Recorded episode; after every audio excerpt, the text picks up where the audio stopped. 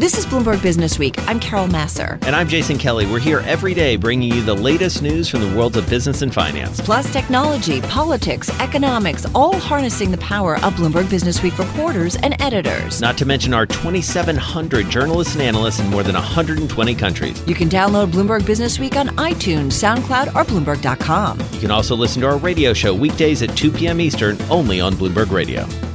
Jason Kelly here in Miami. We're here at Soho Studios. It's the Bloomberg Power Players Summit, an exciting afternoon leading up to the big game. We're talking all about the business of sports. And coming up in just a few minutes, we're going to hear from my co host, Carol Massar. She's going to be taking the stage with a number of players, current and former, across some sports. We've got Jay Williams, used to play for the Chicago Bulls, now a broadcaster. We've got Ovie Mughelli. He is a former All Pro fullback for the Atlanta Falcons. Go Falcons. And Paul Rabil, friend of this show, he is currently playing in the league that he created, the Premier Lacrosse League. And Najee Goode, he is a linebacker for the Jacksonville Jaguars. Uh, they're talking about their business, they're talking about the business of their leagues and of their sports. And just to give you a sense of where we are, we're in this sort of corner of downtown Miami where a lot is happening, and obviously the city is really bustling right now with the Super Bowl. But as you move around Miami, you do see this city that is in transition to some extent. It's wildly diverse, uh, such an international city uh, in many ways. You've got a lot of people sort of gravitating toward this new downtown area. We spent the last couple days over on Miami Beach at the Miami Convention Center. That, of course, is where all the media are gathered in anticipation. You know, and in speaking with Brian Billick and others uh, who were there, Brian Billick, of course, the Super Bowl winning coach of the Baltimore Ravens, Joe Theismann, uh, winning quarterback, Super Bowl winning quarterback. You know, those are the sorts of folks that are making their way around. Jerome Bettis, uh, we spoke with him as well about his business ventures as well as the future of the league. We talked a lot about diversity or lack thereof in hiring at the highest levels of head coaching.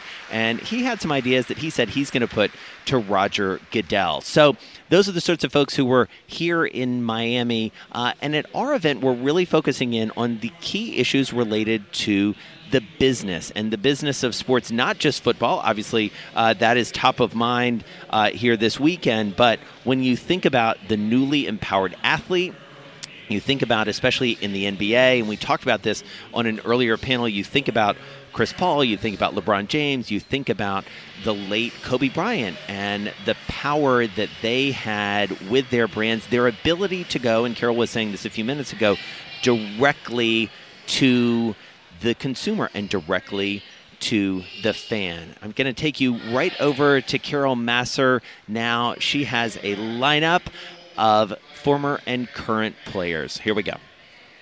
So, welcome, welcome. Um, I've been excited about this panel. All right, so we're talking about the athlete's competitive edge, and I'm going to kind of go through each of you, and then we'll, we'll kind of roundtable some things. Um, Paul, I want to start with you. We've spent a lot of time with you at Bloomberg. And starting a new sports league, I think in the words you said to us, it's a heavy lift. But it's incredible. You had Alibaba Joe Tsai backing you. Um, it's pretty incredible. You co-founded it with your brother Mike. Heavy lift. Why'd you do it? Uh, I'm, I'm, glad you brought that up. Heavy lift. I, I wasn't as creative in my response as as I. Uh, maybe would have hoped to have been, but heavy lift we could probably all identify with is, is what we do, starting at least on the field and on the court, in the weight room. Uh, so that I think work ethic translates into what a lot of athletes do in the boardroom. And for me, different than my peers here, I have been playing for the lion's share of my athletic career, a sport that is outside of the core four sports that are consumed in the marketplace. And it was my passion, just like their respective sports are theirs. And when you get an opportunity to be one of the best at it, at whatever it is that you do, and you continue to move from high school to college, and then in my case, pro, uh, it became very apparent that uh, the professional opportunity in lacrosse wasn't there, yet it could have been, based on, I think, what we're going to talk about in the subject matter today, which is the advent of new technology, new media, uh, relative startup costs going down opportunity then going up, uh, an, educational um, uh, kind of swing in amongst athletes and, and the opportunity to then uh, leverage platform and, and do something that is intellectually stimulating that can impact the economy and impact your subset of, of colleagues. And in my case, it was, hey, not only do I want to do something that I think our sport deserves in lacrosse and leverage all those modern tools to get there, but it can materially impact the, the professional career of my peers.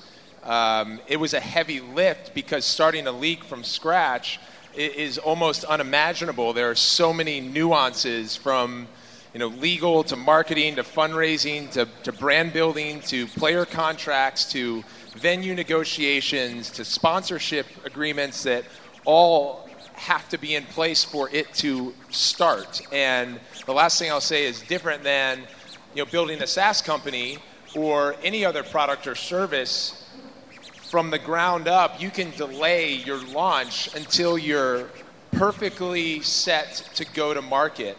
In a sports league, we had to negotiate all those venues, build our player contracts, have our media rights deal with NBC, and start on June 1st, 2019. So right. there was no delaying of that. So you, we were literally, our feet weren't against the fire, we were in the fire building this thing. Right. You got to commit and go. Jay, I want to bring you in. Speaking of um, um, heavy lifts, Jason, New York Times a few years ago, and uh, if you guys could quiet down because I want to I want to read this. Jason, you are high school All-American, National Player of the Year, National Champion at Duke, number two overall in the NBA draft selection. It all came to an end in June of 2003. You had a motorcycle accident. It put you in intensive care for five weeks you watched on TV as your team, the Chicago Bulls, they drafted your replacement. You were on your back for months at a time. You didn't even know if you were going to walk again. I mean, this was unbelievable. Your leg held together by 100 staples, various metal, metal contraptions. Your comeback took years, and yet you did. You've reinvented yourself. You're having your second act. You're an ESPN analyst. You're a co founder in a company. Um, tell us about what you learned as an athlete that helped you get through all this and get here. Yeah. Um, well, Congratulations. Off, thank you. I hope that I can have a third, a fourth, a fifth, and a sixth act. Yeah. Um, I think by the current events that we've all experienced this past week, I think we all have a there's a level of appreciation that comes with the opportunity that we're provided. And I think for me personally, uh, we talk about risk mitigation with a lot of things you do when you're young and you're giving a lot of money. And the thing that makes athletes great is their competitive edge. For me, I came from an environment in which we were very team oriented, but the team I got drafted to was a bad team. So you had a lot of individuals on a bad team. And I had never been through that experience because um, I was used to being collective um, as a unit. And that led me to riding motorcycle and that led me to being in hospital. But I, I think the way I was able to reinvent and I think you see a lot of companies that are able to do this as well, is when you start owning your story. I think for a long time I tried to stiff arm my story and try to make it not a part of who I was. But as I have a scar that runs from my ankle all the way up to my high thigh, uh, for the first you know, year of my life, I would always complain about a scar until I realized that I still have my damn leg. And having my leg is something to be appreciative about. And then I started hearing other people's stories about whether you're starting a franchise or whether you're starting a league or whether you have a data company, whatever it might be, the startup process of it. And I recognize that there are troubles that we all go through in that startup process of whatever industry that you're currently in. So I realized that other people had accidents in other forms or fashions of their life. And I was like, well, I think a way I can connect myself to other people is talk openly about my accident, about what I learned through my experiences, about how I tried to reinvent myself and that made the connectivity so much easier for me to relate and people to relate to me about my story. And I think by doing that, I started to build out my personal board about people that I think held themselves to higher standards in different verticals, business, being a dad now, uh, being a husband. And I started surrounding myself with people that I thought could help me get to the aspirational places that I wanted to be. I want to bring in Najee. Um, you're balancing both kind of your first and second act. You're still playing. Paul's still playing. Um, but what's it like to balance that with creating a company and trying to build that out as well? and talk to us a little bit about VPO. Um, yeah, so VPO is a monetization technology. We monetize any digital software and through pictures and video. And for me personally, um, balancing the two has not been that difficult because of the behavior that we perform in the company and what I do on the football field. Um, similar to what we are able to provide for the fans for a better fan experience is the same thing that I see every day. Um, and that is reluctant to trust, teamwork, and leadership. And in those three entities, with trust, just like in our business, you know, you have trust in your teammates, you have teamwork and the cohesion on the football field, and you have leadership. And with us working with existing content, optimizing the fan experience by allowing fans to directly connect to better stories, you know, we are able to do those things seamlessly. And I'm able to perform at a high level every Sunday that I get to approach the game, and it's allowed me to still play and build this company as well as actually, you know, prepare every day on the football field. Um, and Ovie, I want to bring you in too because you played for the Ravens, you're all pro with the Falcons. You met Ted Turner and his daughter, and kind of your world tra- changed, and sustainability through a couple of different steps became really important to you. Absolutely. I, um, truly honored to really check, check, check, check. All right.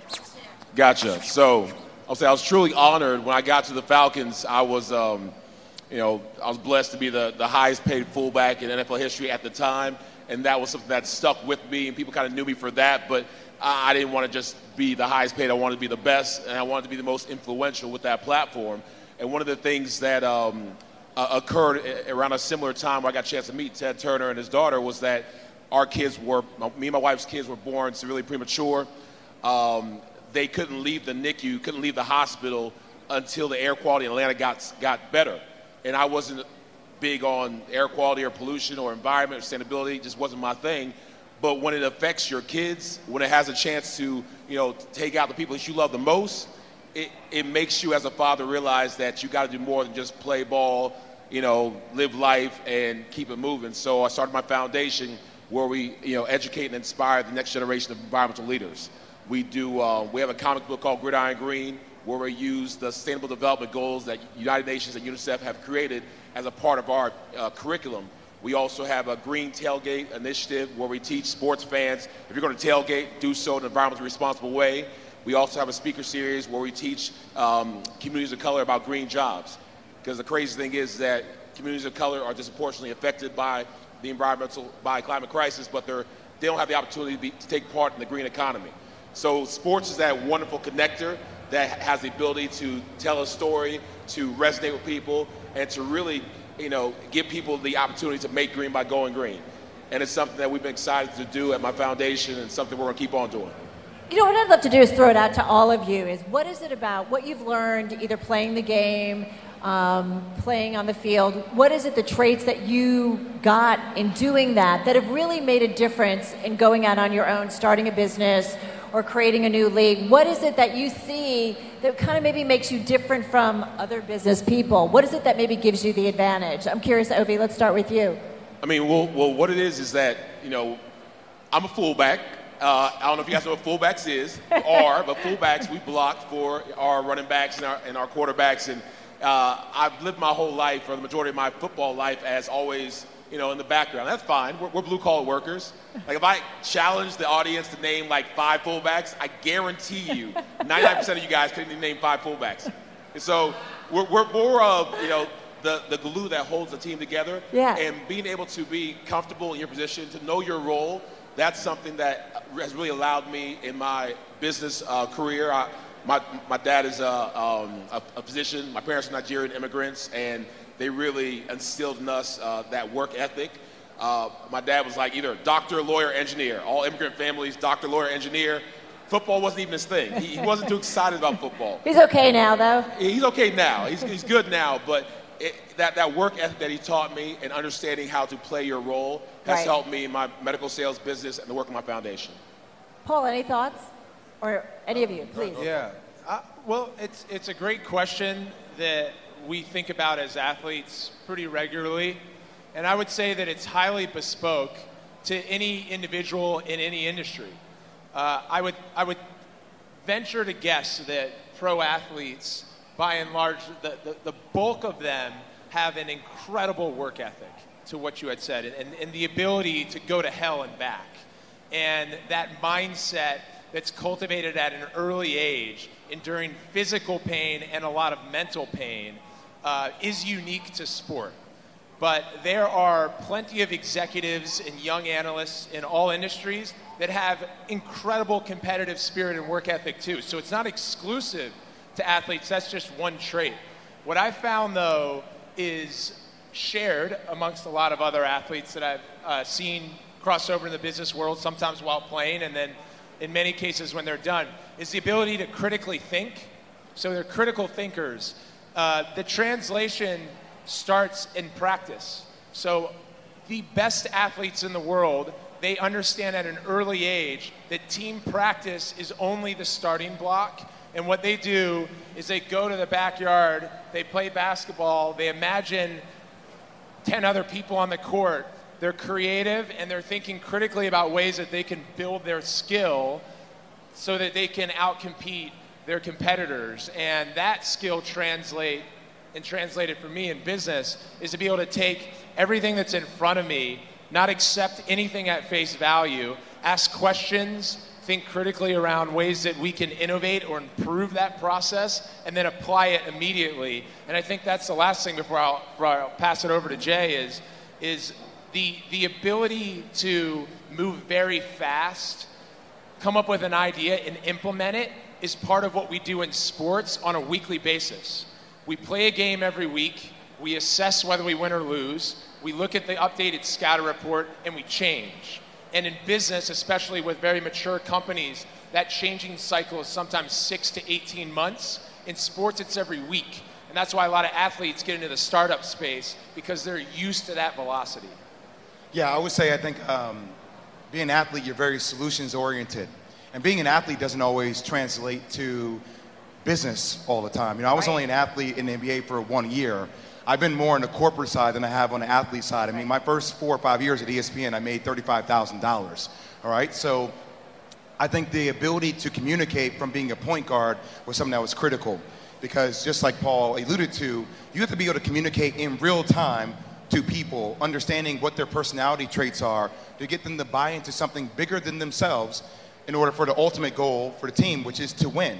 You know, we do a show uh, with Kevin Durant and Rich Kleiman called The Boardroom that we licensed back to ESPN. And it's been amazing to sit down with all these individual athletes to understand how they go about themselves as a business. I think today the landscape has changed drastically. First off, the money has changed. Right. I'll be curious to see what the highest fullback gets paid in today's game as, a pair, as opposed to what you got paid. But I think now, even from a risk mitigation perspective, I mean, you're thinking about yourself as a business. It actually led me to become a partner in an insurance company with Epic Insurance because now you're looking at all the different verticals of your business, from yourself as a brand to the cyberspace. You know, it's happening around this weekend. Right. You know, even from the investment fraud space, you have to look at all the different aspects of yourself because now you are an international brand that can parlay into equity stakes in companies, that can parlay into brand endorsement deals, or into creating your own brand itself. Wait, I I'm was- just going to ask. oh. I've got this incredible panel up here, and it's really hard to hear. So could I just ask you to just simmer down a little bit? Thank you. All for you Good to go. yeah, I would like to add that um, one of the things that's been unique in my career playing middle linebacker, um, you the signal caller, we get to speak directly to the heads of everyone that involves the game. And in business, uh, something that we do uniquely with VPO is that we get to speak to all of the sides of business from the front office perspective to the football side to the fan side and provide the best fan experience at the optimal time at the peak moment of interest. And being a great leader and being a middle linebacker, the defense, playing on defenses, and you know, thinking about what goes on in the game.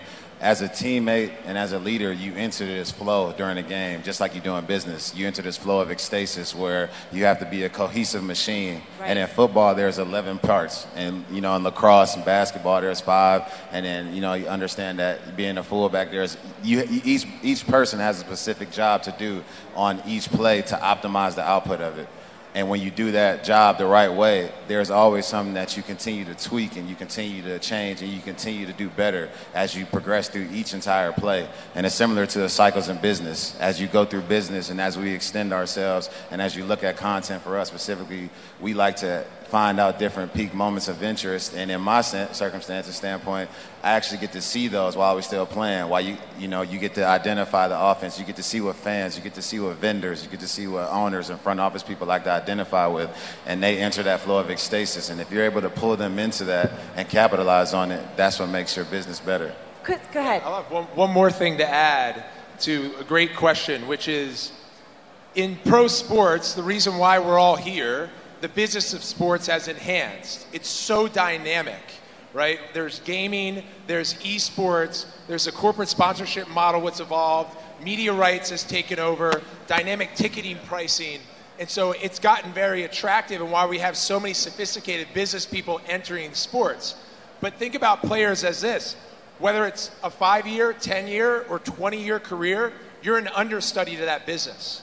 We have exposure every day to the ownership groups, to the GMs, to the team presidents. And a lot of athletes are very aware and smart about that, and they're listening. So whether they realize it at an early age or when they start becoming a veteran, they're like, oh, I, I, I get it now.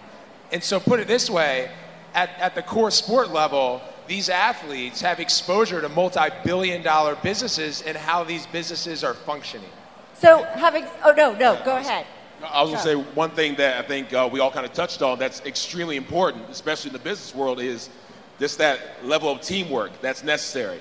Because as we've all played our roles, we have to be able to know when to give, when to get, when to add a little more, and play the role as a team. When um, I got out of the NFL and entered the business space, and even on the philanthropic side, it, it was something that came natural to me. Um, and finding solutions as well, extremely important. When it comes to the climate crisis, big problem, needs a big solution. And I've been, you know, blessed to talk to the NAACP Environmental Justice Program, talking to Green Sports Alliance, Keep America Beautiful, and we're all you know, get our heads together with uh, NOMEPA and other great partners and try to figure out what can be that key to spread the word. And it's great that sports keeps on coming back over and over again to get athletes who have the influence, the platform, to share something that can truly make a difference. Well, this is great because Jason and I talked about this a little bit earlier, and I think we've, you know, you athletes in terms of controlling your brand, right? And think about the reach that you have, whether it's through social media and how you can quickly go right to your fan base. What's so many questions. What's your responsibility, whether it's Hong Kong protests or some other injustices that are going on? Because you're seeing a lot of tensions between team owners, between leagues, and between players. Tell me about that balance and how tricky so, it is. Oh, I think that also depends upon the latitude of your employer. There you go. Yeah. Uh, you have yeah, to understand, yeah. prime example. Well, do the leagues have a lot of latitude as your employer? Uh, yeah, or the team I mean, owners? But I mean, for every action, there's a reaction. There are repercussions for what you decide to stand for. I.e., Colin Kaepernick. I understand that's a bigger issue that we can tap into. Uh, but I have the same issue all the time with ESPN. Obviously, um, look, ESPN is owned. Its a parent company is Disney, obviously with Bob Iger. And you have to understand for certain things, if you tread upon certain things that the company mandates that they don't want you to tap into, there will be repercussions for that. So I, I think there is a responsibility to a degree, but you have to understand what the sacrifices are. And I think that's a huge statement for a lot of younger athletes because I look, we just the platform is there. We can talk about anything that we want whenever we want to talk about that.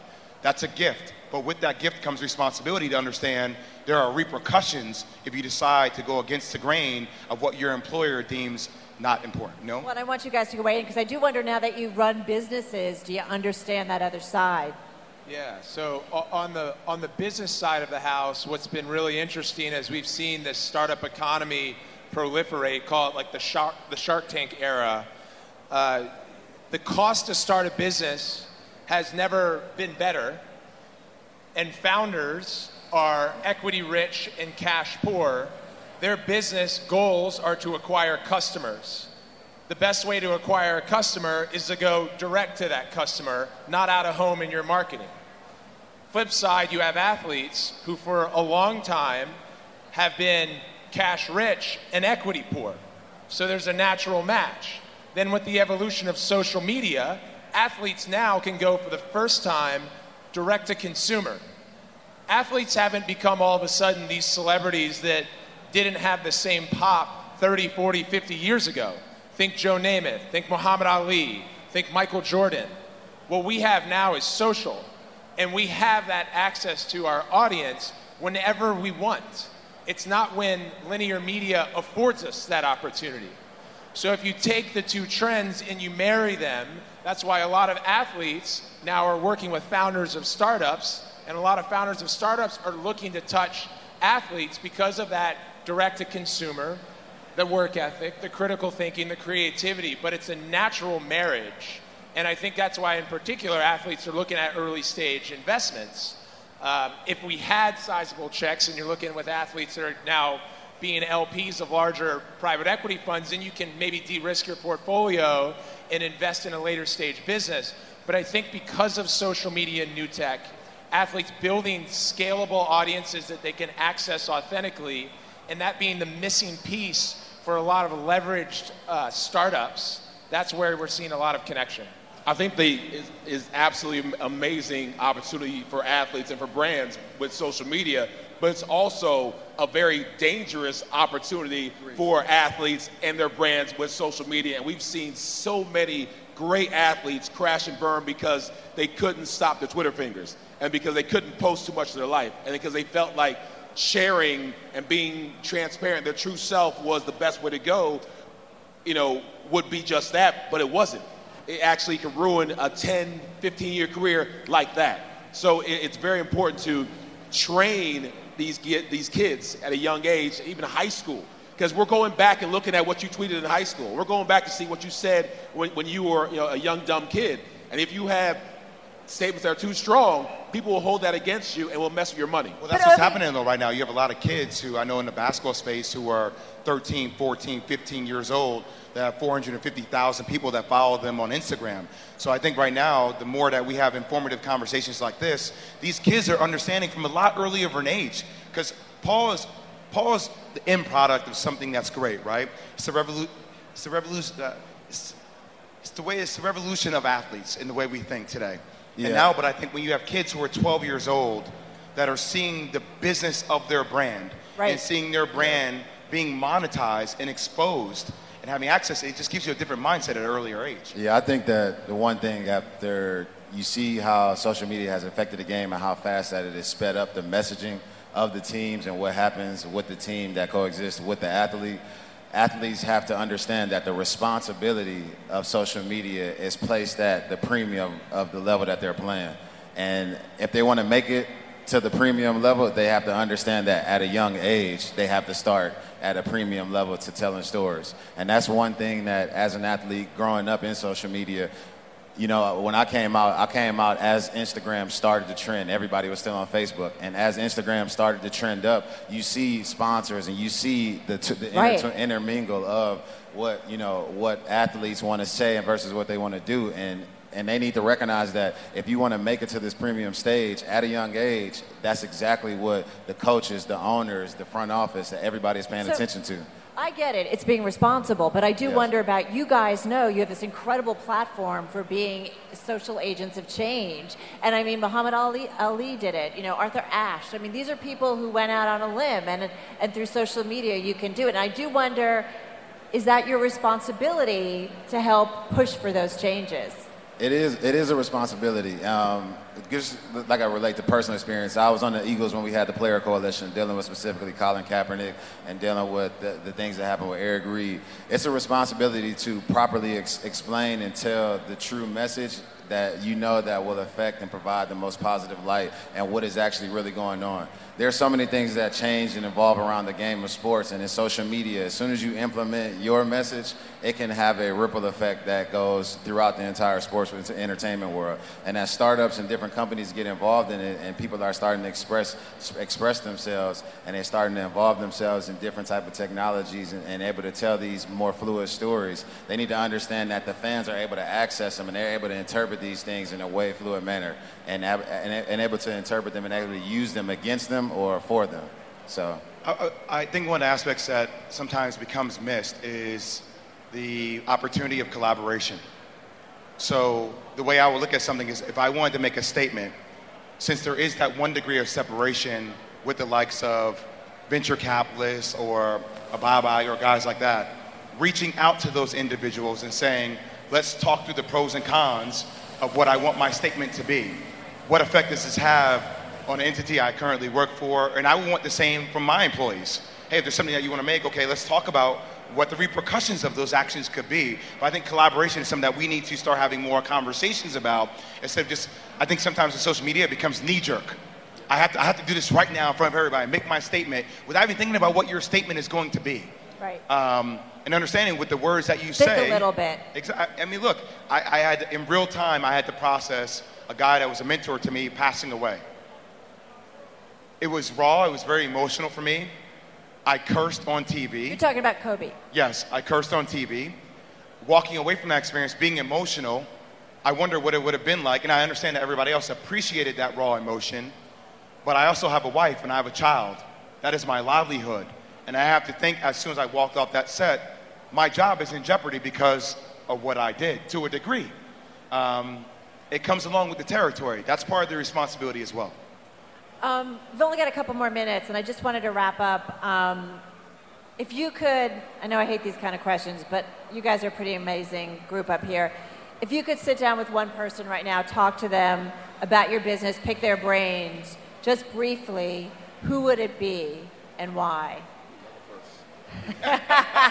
I only got two minutes and 15 seconds. Come on, Jay. Jay, go ahead. Oh, you put me on the spot? I am. Um, I actually got a chance to spend some time with him.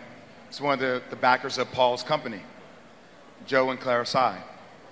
I Just think, uh, yeah, I think, Alibaba. yeah, seeing how they've managed Alibaba, seeing how they originated that, how they've scaled that business to the degree, what the future of that vertical is for them.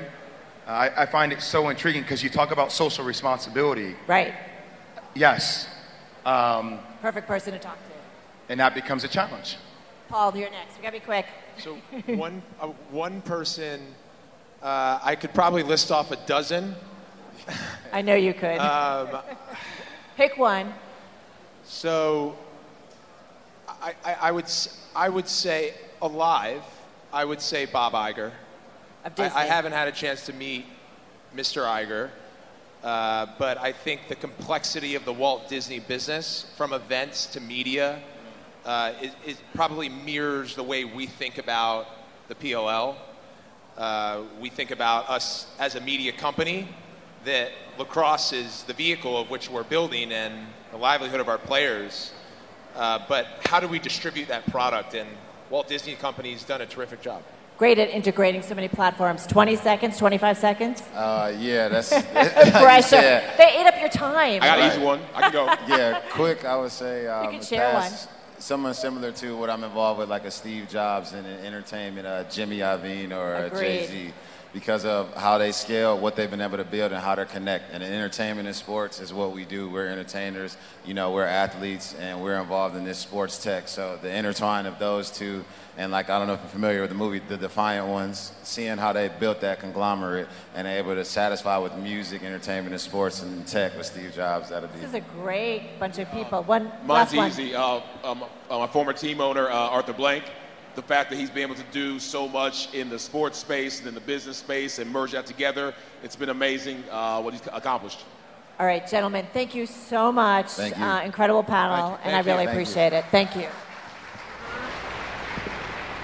We have another speaker, and we want to get to our next speaker. Really embodies the American dream. At the age of five years old, she was left in an orphanage in Seoul. Today, she's one of the most powerful women in sports. Kim Pegula, co-owner of the Buffalo Bills, Buffalo Sabres, here to talk about her story and really just what it's like to be an owner in an environment, a very dynamic environment that is changing constantly. So, thank you so much. We want to talk about a lot of things. One of the questions I want to ask you, and forgive me, but I, what's it like being a very successful woman in a sport that is so dominated by men. It's it's awesome. I, I'm sorry. I'm not. Is it really lie. all awesome? I'm not trying to make anyone jealous, but um, I have the best job in the world. I, you know what? I, this is, you know, it. There's a lot of challenges, of course, but I can tell you, just I'm having so much fun. I love. Was there ever any moment though where they're like, "Oh, Kim, what does your husband think about this?" Oh, um, no, you know what? My, my, um, my husband and I, we're, we've been married for about 27 years. And uh, he has been a great partner of mine. And I remember when, he, uh, when we talked about um, the bid coming up to buy the Bills, he's like, him, like, I, like you got to get on board because I can't do this. And, you know, without, without you, and, I, and certainly that. Um, so he's always been my biggest supporter and have been very grateful. But then at the same time, he's like, all right, you go do it. so he's like, it's great to have the support, but then you realize you're the one doing all the work.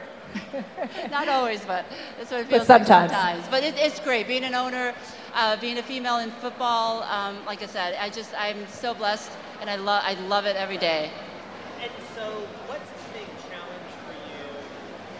This. I'm going to use. I'm going to use your mic.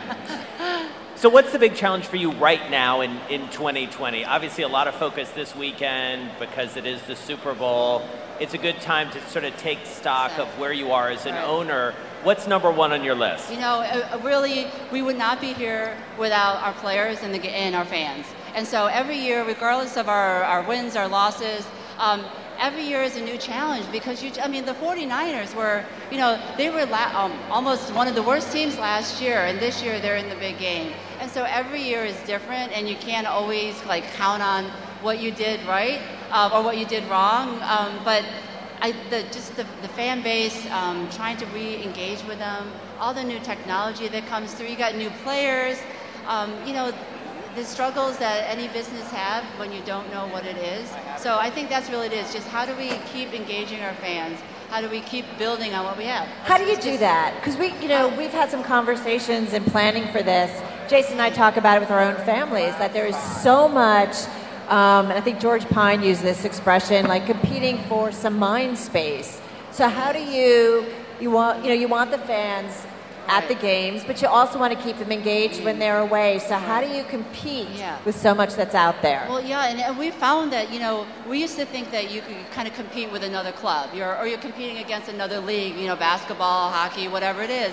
Um, but we found that we're really competing for people's time and the convenience because they're able to do, you know, go on their phone and get a ride to wherever they want to go. They can have groceries delivered, right, to right to your door. And so people are now expecting out of their experience all the ease and convenience that they're getting from all these other industries that you know before we didn't think were our competitors um, but certainly now now they are because they want that same level of expectations um, from our fans do And Kim, how do you create a club and create sort of an ethos around the club that's reflective of the city? I mean, Buffalo is is an American city in so many ways, for good and bad, uh, especially now in 2020. So, what is it about the team that reflects the city? Well, you know what? I really do. There's, um, you know, sometimes I feel like we can't, as a club and the league, sometimes they have a lot of rules, right? And of course, you know, we got to play within those rules.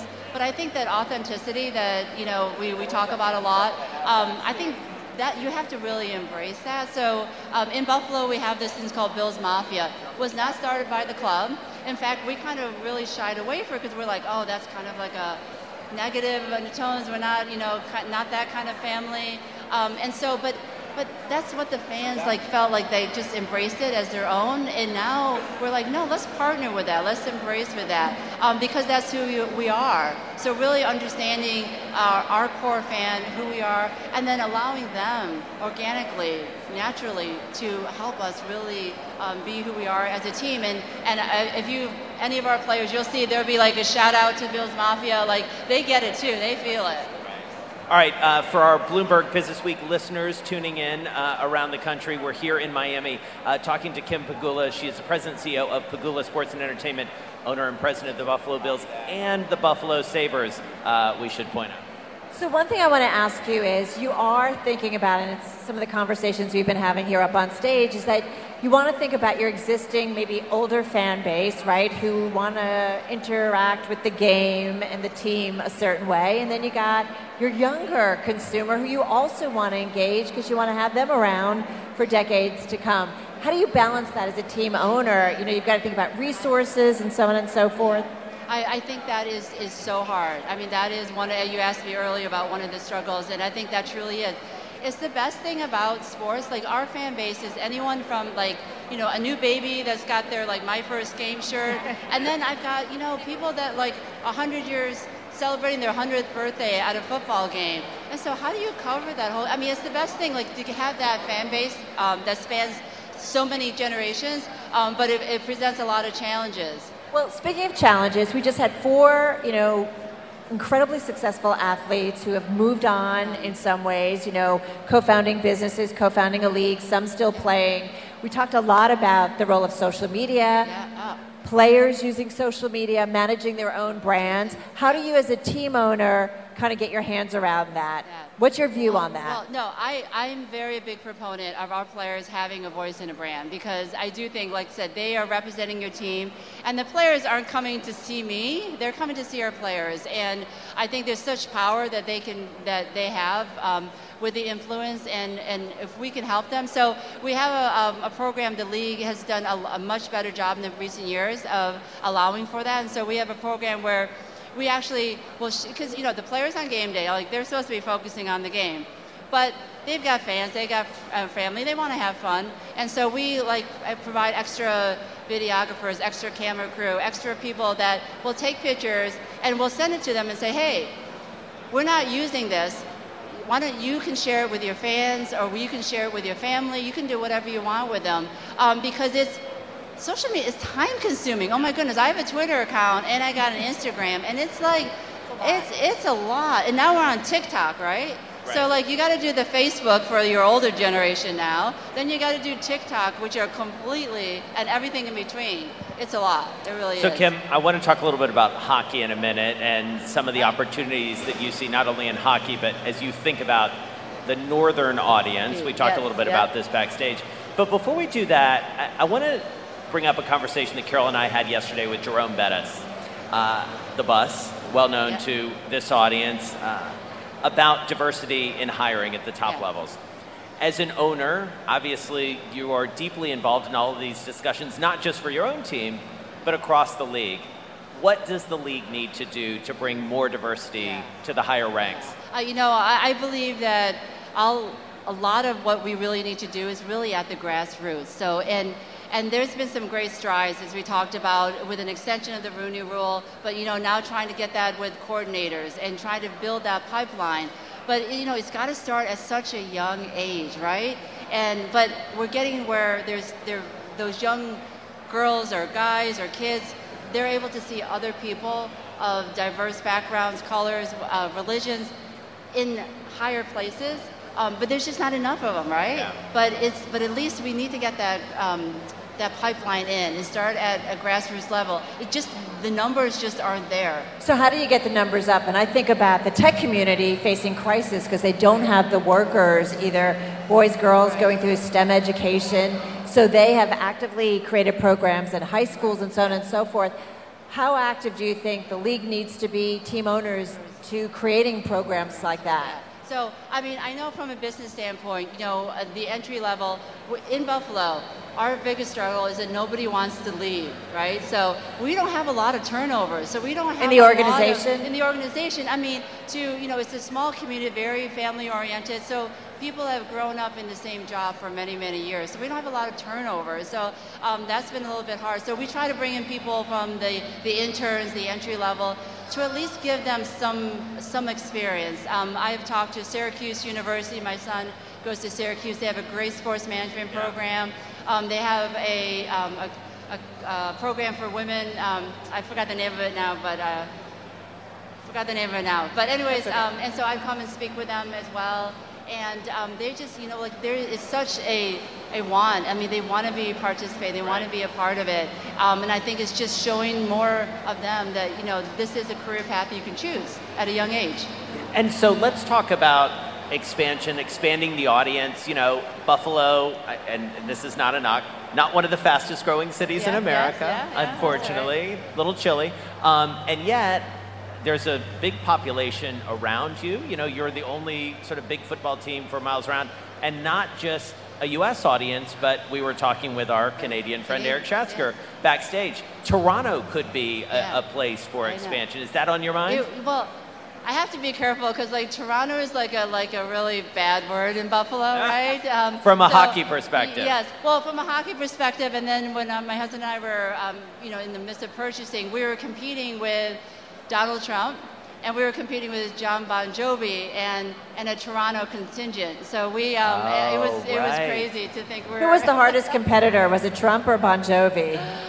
I think, well, no, as it was, I'm gonna say it was, it was Toronto by far. Okay, It, was Tor- okay. it was Toronto. So there was always the fear that the team would move. Yeah. Um, so we kind of shied away from that, knowing how the fan base felt. But, um, but they are, you know what, they love, they love football as well. And obviously they have the CFL, um, so they're familiar with football. They love the NFL. We're so close to them. Um, so yeah, so we need to get, that's gonna be a priority of ours. Um, football, as you know, you know we've gone to London games. We got two uh, two stadiums in London.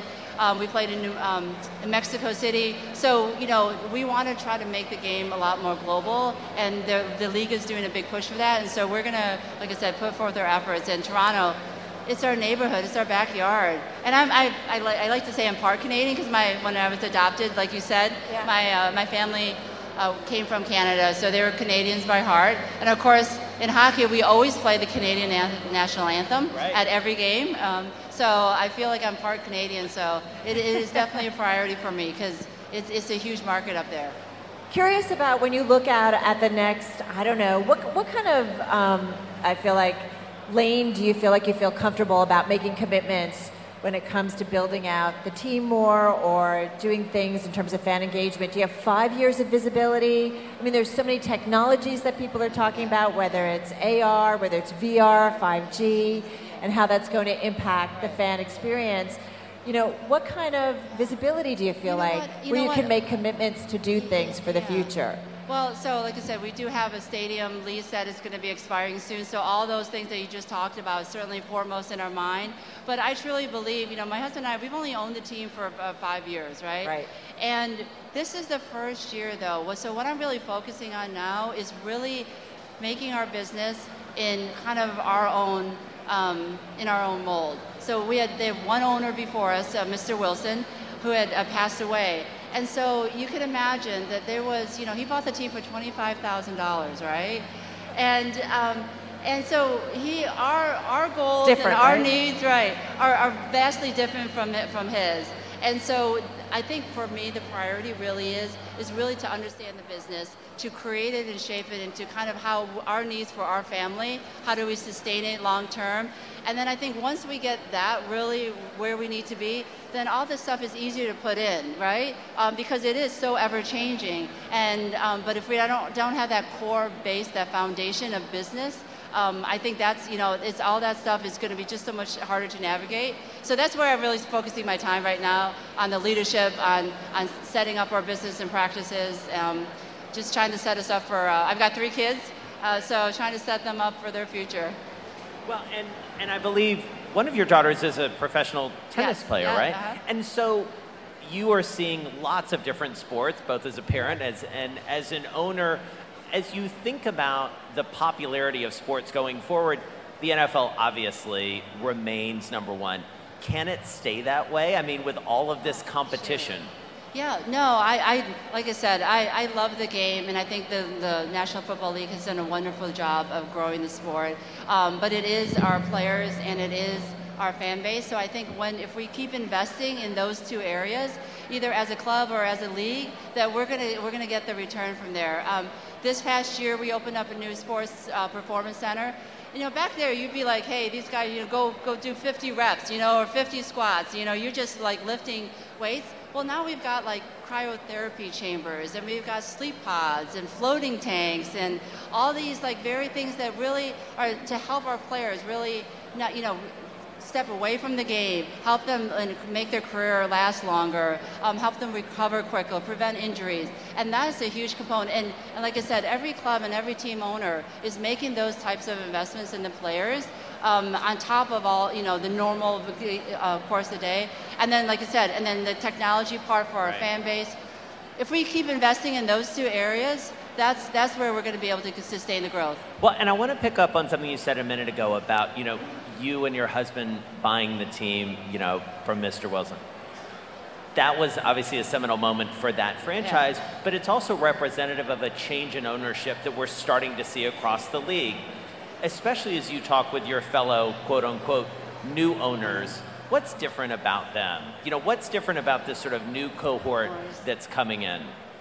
You know, I, I would say, um, first of all, there is a lot more diversity. I certainly think that if you go, not just speaking for myself, but there has been a lot of new female owners that even just in the five years I've been in the league um, are now sitting in, in the room, uh, per se. A lot of second generational families now, you know, daughters and sons are going through um, and becoming new owners. And I think a lot of them are, they grew up in the business, right? So, you know, a lot of the, um, you know, say Jerry Jones, you know, he started his, you know, he started the, bought the uh, Dallas Cowboys. Um, but now his kids are growing up in it. So I think it's a much more engaged ownership. Um, like I said, I'm, I'm new, uh, but I like to think I'm young at heart, and you know my kids will grow up too. But I think that's the difference in the ownership now. Even when there's a lot of changes, but there's also like even a lot of changes within. Um, it's that next generation that has really grown up and is not the original owner anymore. Um, and it's a lot of fun. I think we're it's just developed a new kind of um, I think bond. You know, like you know we appreciate the the stories from before, but like we all kind of start making our own relationships and your own stories. Yeah. Well, there's some benefits, right? We know of diversity of thought. So if you're bringing in some more women or people from different backgrounds, right, in Yeah. terms of what it brings to the league. Right. Yes. And so what was the question? The No, no, no. I'm just saying, you know, we, we see all the research that's been done about having kind of a diverse board and so on and so forth. So you think It- about it the is. benefits that that can do oh, for the league. No, it does. And you know what? I, I love a lot of the the clubs owners are actually very family based, and I, that's what I do love about the league. There's a lot of family that are um, are part of it because my husband and I like we are very we're, we're very different, but together we like we work. Eh, Like we like it's great. what he's good in, I'm not as good in. What I'm good in, he doesn't want to do. So it it makes it, It work. works So. I think that's really an advantage. we are. Yeah, there you go. So we have to ask you, we've been asking um, a lot of the folks up here on the stage, Sunday's game, the Chiefs or the 49ers. Have you thought about Oh this? Oh my gosh, Eh, this is like on the record, so I, I mean, I don't want to offend either either family. So I'm just happy the Patriots are not in it because they are in our division, and I've we've had to play them. You might- We've had to play them for you know almost 19 years in our division. So um, so I'm happy to see another fan base get the opportunity if it's not us. All right, one last question. Well, I was just going to say, I mean, you also have the, the notion of, you know, a really young quarterback from the AFC and Patrick Mahomes Yeah. who has really re-energized, it feels like that part of the, the bracket, is. as it, It were. is. You know, so our our quarterback Josh Allen is only uh, has two seasons on him. Patrick Mahomes, even you know, um, you saw um, Lamar Jackson. So all these young quarterbacks are really um, are the, ne- the next wave level, you know, of, of excitement and Right. fan, for our fans, and that's really exciting to see to be a part of that. Um, because, like I said, that's that's our future, is our players and our fans. Yeah, you definitely see this era. All right, one last question. If you had to pick one priority for yourself as a team owner over the next few years, what would it be? One priority, oh, probably to enjoy the game more. I know you, you would think that uh, the game would be like the most exciting. It's so stressful for me. I'm like I'm like I need to learn how to enjoy the game. Win or lose, I need to learn how to enjoy it. A little tailgating, a little beer Yes, yes. might help. I, I, I have done that on occasion, but I got to do it more often because, like I said, I'm so fortunate, so lucky, best job in the world. I got to enjoy it, right? yeah, exactly. All right. Well, thank you. Kim, thank you All right, so thank much. you really so much. appreciate it. Thanks, everybody. And for those of you listening on Bloomberg Radio, Bloomberg Business Week, I'm speaking with John Skipper of DAZN, formerly of ESPN. And it's funny too, and, and this is right in your wheelhouse. You know, uh, Carol and I spent the last couple days broadcasting from Radio Row, and we were talking with Brian Billick about the idea that two years ago, you know, you were starting to hear a pretty consistent death knell for professional football. Let me tell you, you look around Miami Beach Convention Center, you would not feel that uh, Right. today. What happened with football, in your estimation, from a consumer, from a fan, from a business perspective? I, look, I've never thought there was a death knell for the NFL. The NFL's popularity uh, has done nothing but rise. There have been times and years in which the prime time broadcast ratings have declined a little bit or gone up a little bit, but they do a spectacular job of figuring out how to create new packages. I don't think the total audience, if you aggregated it, has ever gone down. I don't think anything's happened with football, and it's remarkably resilient in the face of uh, some level of controversies, concerns about uh, health and safety of the players. The league has responded. Uh, I think fans love the game. There's something uniquely American about it, uh, which is spectacular, and I don't see any scenario under which the NFL doesn't continue to be the most popular league in the United States. Yeah, it's amazing. I mean, the, the resilience, you're exactly right. All right, so let's talk a little bit about the business at hand. And, and for those uh, listening to us on Bloomberg Radio, Bloomberg Business Week, I'm sitting here with John Skipper here in Miami uh, from the DAZ- from the DAZN. From DAZN, you are the chairman of DAZN and also the former president of ESPN. Of course, streaming. We got to talk about it and talk about it in the context of the history of media. Is this one of, if not the biggest inflection point that you've seen in your career in terms of media and sports? Well, in my career, I mean, the was an extraordinary inflection point when you went from a paucity of sports on broadcast, right? They did the broadcast networks did less than a thousand hours a year of television. Uh, in my last year uh, as president of ESPN, we did 90,000 hours. Um, so that was a an inflection point of availability of Right. content to fans. And that was cable, really, that created that, right? Yeah. And it was, of course, also a transition from an over-the-air broadcast signal to a right more stable connection, whether it be satellite or coaxial cable. But this inflection point, which is moving from pay television to over-the-top streaming, is going to be just as profound. I mean, look, it's already happened in music, and look how profound that is. Instead of going to your Tower Records and bringing home a sack full of vinyl, you pay a very small amount of money and have all the music, or 83%, I just made the number up, of all the music in the world available to you on your smartphone. That's a spectacular consumer experience. Change the business model. You now have, we're right in the middle of the movement of general entertainment to over the top streaming, and all you read about every day is the introduction of Disney Plus. Here comes the new Peacock. What, uh, what is the next series of content on Apple TV? What's HBO Max going to look like?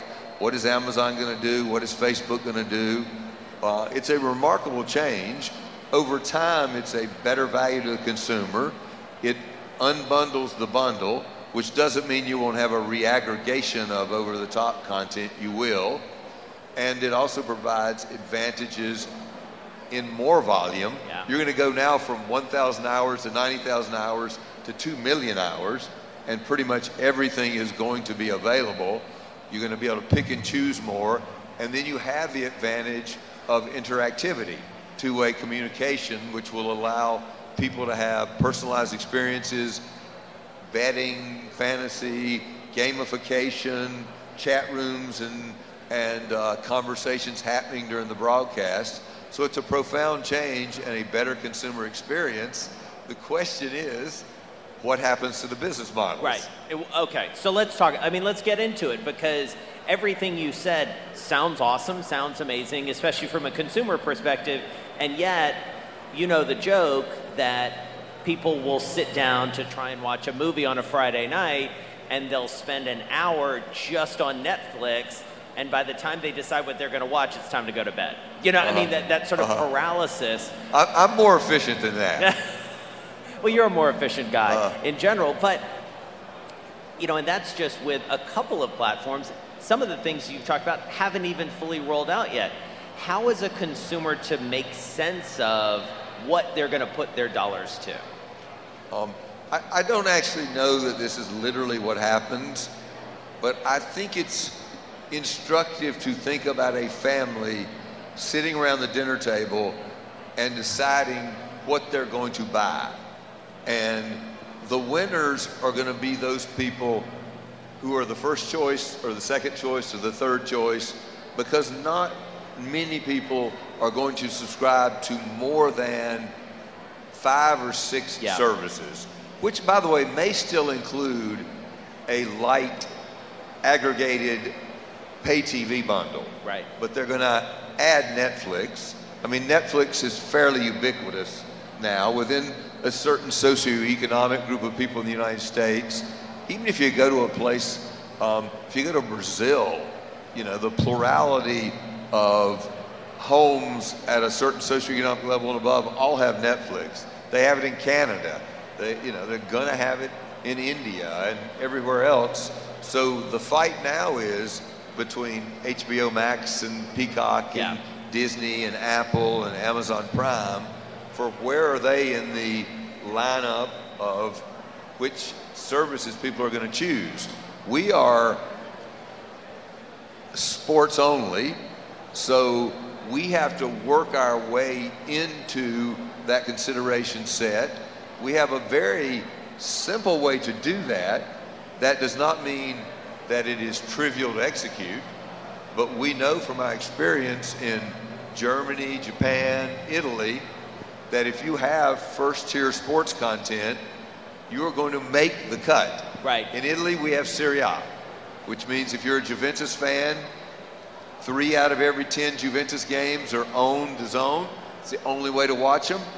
We have a very large number of subscribers in Italy. Uh, same thing in Japan, where we have the J League football, uh, foot soccer, and we have Japanese baseball. So we have a large business in Japan. We uh, have had we have Bundes, some Bundesliga games in Germany.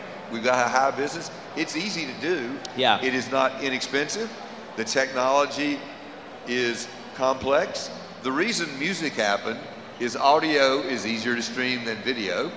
The reason entertainment happens before sports is because archived entertainment that sits at the head end of um, in the cloud is easier to pull just pull down. it down. Yeah. The hardest thing to do is we're going to have a live game and we're going to produce that and deliver it to you at the same time as everybody else.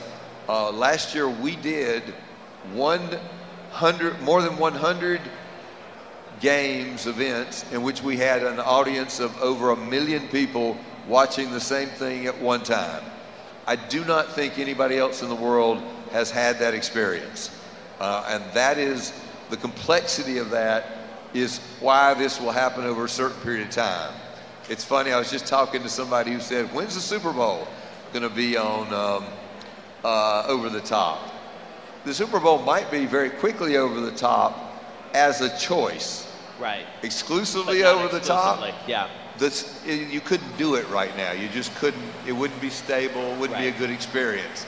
But if five million people wanted to do it because they weren't in front of, the- you know, they weren't at home or they didn't have a pay TV subscription, although Super Bowl I know is on broadcast, um, though most people get broadcast through pay TV, uh, that could certainly be a compliment, which I would urge the NFL to think about in their next round of deals. Well, let's talk about that very point because for a long time, media rights when it comes to sports have been, and keep me honest here, exclusive, right? I mean, and, and you don't have so much of these sort of complementary situations. Is that changing? Is it changing fast? Well, it's interesting. It depends on where you're talking about. Um, at ESPN, our point of view was it is not acceptable to bifurcate the linear stream and the over the top. Right. Of course, the NFL did that on Thursday night. Yes. When they sold a linear stream to Fox and they sold an over the top stream to Amazon. Amazon, right. So I think you will see some uh, positioning and struggle, and and I think some leagues will try to bifurcate the two. Yeah. Now, I'll tell you something ironic. That while I just said that, our per- point of view at at DAZN is that we want exclusive content. We may, in certain cases, be willing to be non-exclusive. I'd take the Super Bowl non-exclusively. Uh, But when we bought the Serie A rights in Italy or the Japanese baseball rights, we bought them exclusively. They are not for, it's okay if you want to get your pay TV subscription. We want to move people over. We want a transformation. We don't want to be a complementary service. Right. And for those of you listening on Bloomberg Radio, Bloomberg Business Week, I'm speaking with John Skipper of DAZN, formerly of ESPN. So, as you think about sort of sport by sport, you guys have a really nice footprint in boxing, obviously here in the United States. You talked about some of your soccer slash football uh, rights overseas. What's the next big growth area for you that takes DAZN to the next level? Look, it is, you want to, what you need to do to build a subscription service, and we're in nine countries, uh, four continents. We're in Brazil, we're in Spain, we're in Italy, we're in the United States, we're in Canada, we're in Austria, Switzerland, Germany. You got to start with something that matters, right? Here we started with Saul Alvarez, Canelo. He matters, so you can move people over. You got to start. Um, in Canada, we have uh, Sunday Ticket. Uh, you got to start with something that matters. You got to build around it so that people, well, you can retain their subscription. You can make sure they're there all the year and that they watch more. If we can get people to watch five events in a month, doesn't matter. Five basketball games, five baseball games, it's almost certain that they'll stay with us the next month. So you got to build out. So that's the threshold is five. Well, four Give is a take. threshold, just not for Yeah. 80%. Yeah, right. So, Got it. And then you got to build some library content, right? Ultimately, you're going to have to build some library content. You start with primary sports, then you add secondary, tertiary sports rights, and then you add archival content uh, beyond it to build the service. Yeah. And so, you know, one of the themes that we've been talking about throughout the day is this idea of the empowered player, you know, athletes really owning their own content, their own brands. How does that play into this new streaming world? Well, look, the, the beauty of streaming is you have infinite capacity. So, the extent that athletes want to do programming around the games they play, they want to do behind the scenes, we have the infinite capacity to show that. We do a fair amount of that. Yeah. And, you know, we do doc, uh, documentary. Uh, the football season in Europe, you know, runs basically 10 months. So, in those two months between, we run documentary product about those leagues to keep people for those two months. Um, so I think the empowered player has a much easier platform on Right. over-the-top Are service. You, do you have a take that you can share about who the most forward thinking leagues are around the world? Who's most progressive when it comes to this new media world? Look, I would start by saying that I don't think there's any league that is not believe that they need to play in this, that they're going to need to understand it, they're going to need to be at the forefront of it. Um, you know, you you. Uh, I always tip my hat to the NBA. They understand that being first, being technologically forward is a good idea. But look, the NFL on Thursday night right now is doing something Yeah. almost nobody else is doing.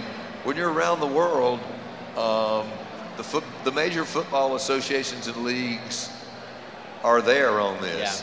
Uh, I cannot confirm the exact details, but the Champions League, controlled by UEFA in Germany, is going to be next year available solely on over-the-top services.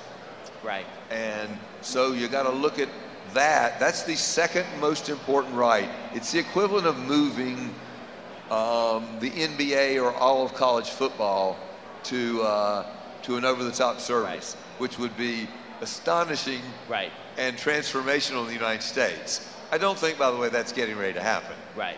Uh, but in, a, in other markets around the world, and our business is 90% outside the United States.